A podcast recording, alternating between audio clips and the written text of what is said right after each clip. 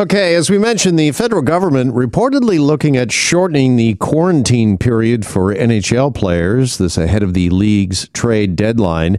Dr. David Poon is with the group Faces of Advocacy and joins us now for more on this here on Global News Radio. Doctor, good afternoon. Thanks for your time. Thanks so much, David. It's fine.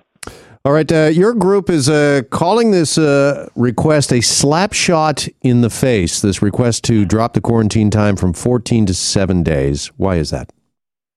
Well, the issue is that there's an accommodation for a group with high levels of privilege. NHL players, celebrities, they have quite a few more resources than a lot of Canadian families, and yet uh, Canadian families are subject to a almost $2,000 three-day hotel quarantine, have to pay for tests before uh, coming to Canada, once arriving, and then 10 days later.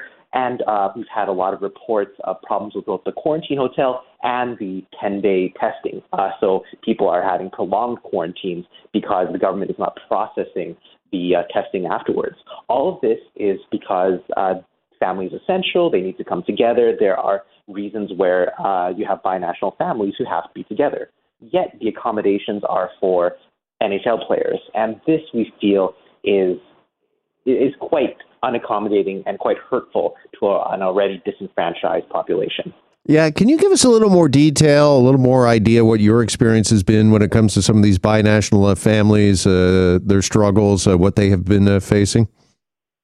Um, the basic idea to most of your listeners is some might be thinking, well, why do you even have to have be with your family? So I want you just to picture in a world where we're facing a worldwide pandemic, who do you want beside you?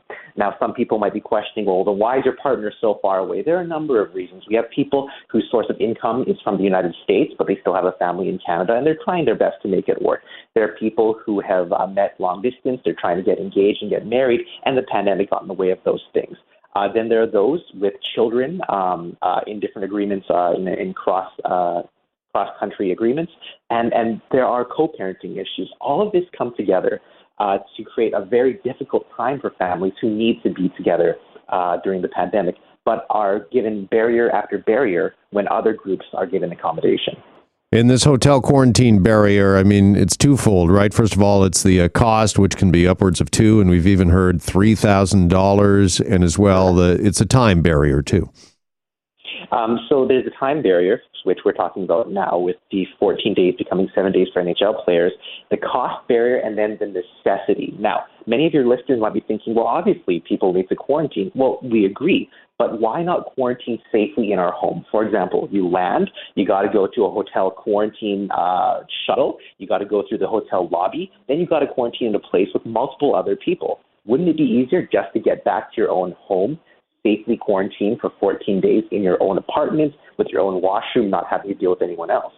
Uh, because the government has yet to produce evidence um, that home quarantine is worse than hotel quarantine, that is our major issue. Now, there apparently is good scientific data as well, uh, doctor, to reduce the quarantine time. Is that your understanding that uh, seven days might be uh, more than enough? So I will not speak as an expert. I'll speak to what other uh, nations have done. The Europeans, for example, in December have shown that an arrival test and a test at seven days uh, is very useful um, in addition to social distancing and quarantine. So I say that as referencing other countries um, uh, as opposed to my own personal expertise.